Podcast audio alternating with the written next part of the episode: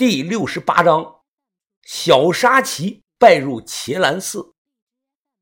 小诊所大门紧闭，屋内我帮小沙琪盖了盖肚子，赶忙问道：宋姐，你的意思是要收他当徒弟啊？宋医生他摇了摇头：不是我收，他这个年纪已经不适合学武了，我会让我师妹将他收入门下，以后专心学习小伽蓝寺的金石丹药。我一听激动了起来：哦，我明白了，你的意思是不是让他学白日梦的那种本事啊？白日梦是谁？哦，白日梦就是一柱迷魂香老海狗家族的人呐、啊，在江湖上名气很大的。我赶忙解释。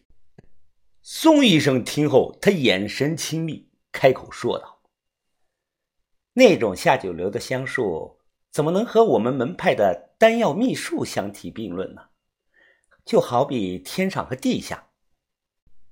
这个时候一直旁听的灵泉酒鬼皱皱眉头：小伽蓝寺啊，小姑娘啊，你恕我直言，本人通晓天下门派的武学，怎么从没有听说过江湖上有这么一个门派传承啊？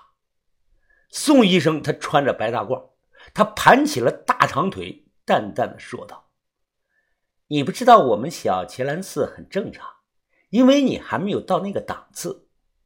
灵泉酒鬼一听脸色微变：真是好大的口气呀、啊！我十五岁出师门，十八岁就闯江湖，江苏伽蓝寺和洛阳伽蓝寺我都拜访过，念珠师傅和菩萨殿七堂的那些武僧我也认识一些。我这个酒鬼不够档次？哼，你这个小姑娘家的，总共入江湖才几年呢，未免把人看得太扁了吧。我碰一下酒鬼叔，示意让他别乱说话，他不知道真实的情况，还一直叫人家小姑娘。宋医生的实际年龄那不知道多大了，其实他就是个外观看起来啊三十多岁的老妖婆。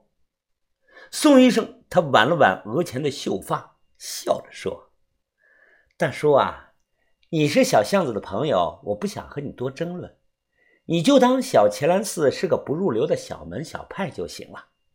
至于这个小女孩嘛，我是看她有天赋，才打算替我师妹做主收她入门的。我纳闷了，难道天赋这个东西还能光凭眼睛看出来吗？不过接下来小红毛的一番话让我明白了。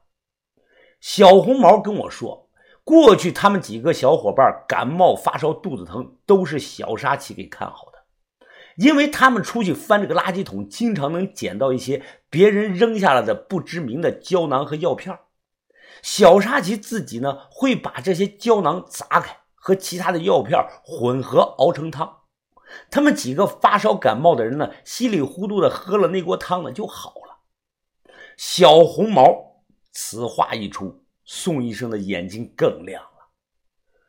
水蚊子是最老实最憨厚的，他突然哭着抹着眼泪：小狐狸妹妹是不是不能跟咱们一起加入丐帮了？我看小狐狸妹妹没病呀，她只是睡着了，就像白雪公主一样，没准让我亲她一口就醒了。小红毛啪的打了水蚊子一巴掌，怒声的说道：你他娘的说的什么狗屁话啊你！你做梦吗？就算亲也是让我亲，怎么可能轮到你小子呢？挨了打，水蚊子哇的一下哭得更凶了、啊。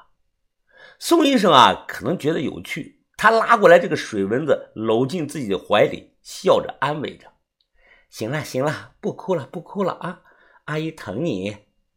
水蚊子将头深埋在宋医生的胸前，他偷偷的瞥了小红毛一眼，紧接着又把头埋了进去，嘴里哭着叫阿姨。我刚好看到这一幕，顿时觉得啊这个水蚊子啊这小子可能不像表面上那么老实。我借故把酒鬼叔呢叫到这个诊所外面，将关于宋医生的一些真实情况告诉了他，当然我也选择性的隐瞒了一些。他听后啊，神色极其的惊讶，一个劲儿的问我是不是真的。我说我亲眼所见，那不可能有假。酒鬼叔他拄着拐杖，哎呦，要是此女真如此厉害，那确实是我见识浅了呀。我点点头。酒鬼叔啊，俗话说人外有人，天外有天，我们作为普通人不可能什么都知道，什么都了解啊。江湖上有很多隐门隐派，很神秘的。你没听说过小钱兰寺很正常，那就是这个是个很小的尼姑庵，过去一直藏在兴安江上的小金山岛上，后来整座岛都沉到水里去了，就更没有人知道了。宋医生这么厉害，那他师妹的本事自然不会差到哪里去。反正这事儿啊，说你听我的，小沙琪能败在这些奇人门下，就是一场造化，对他将来啊肯定有好处。他点了点头，表示认可我说的。再次进门后，他放下拐杖，对宋医生躬身施礼。啊，小姑娘啊，刚才我的话多有得罪啊，希望你不要放在心上，我向你赔不是了。我咬着牙在旁小声地说，你怎么还叫小姑娘呢？宋医生貌似听见了，他摆了摆手，行了，我没放在心上，小姑娘就小姑娘吧，哪个女人都希望自己被人叫得年轻一些。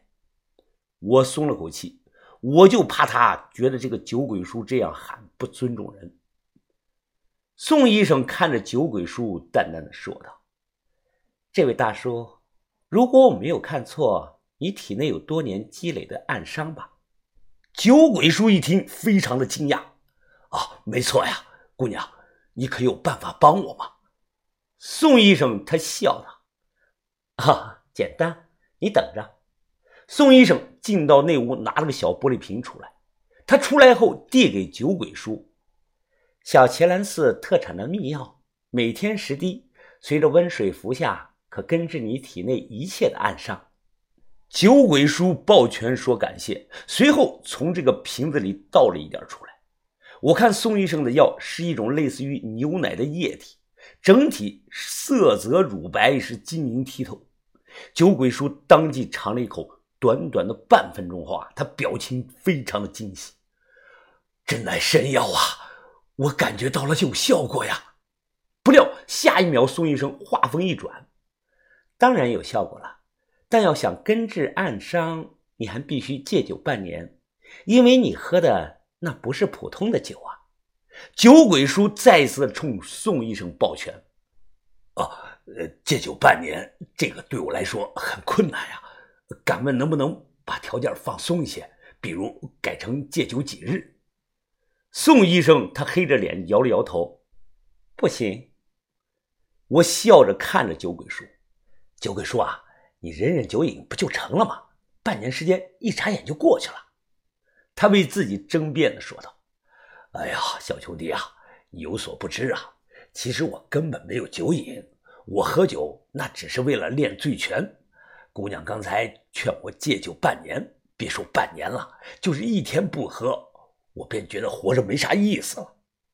他将瓶子还给了宋医生，呃，那我就不治了，呃，这个药如此贵重，还是不要浪费在我身上了。说完，他拿起新做这个葫芦啊，又喝了一大口，哈哈大笑着出门走了。望着他的背影，宋医生淡淡的说道，哼，有意思啊，倒也是个洒脱的人。那那个宋姐，他不要，那你这个药能不能给我呀？我指指桌子上这个瓶子，拿去吧。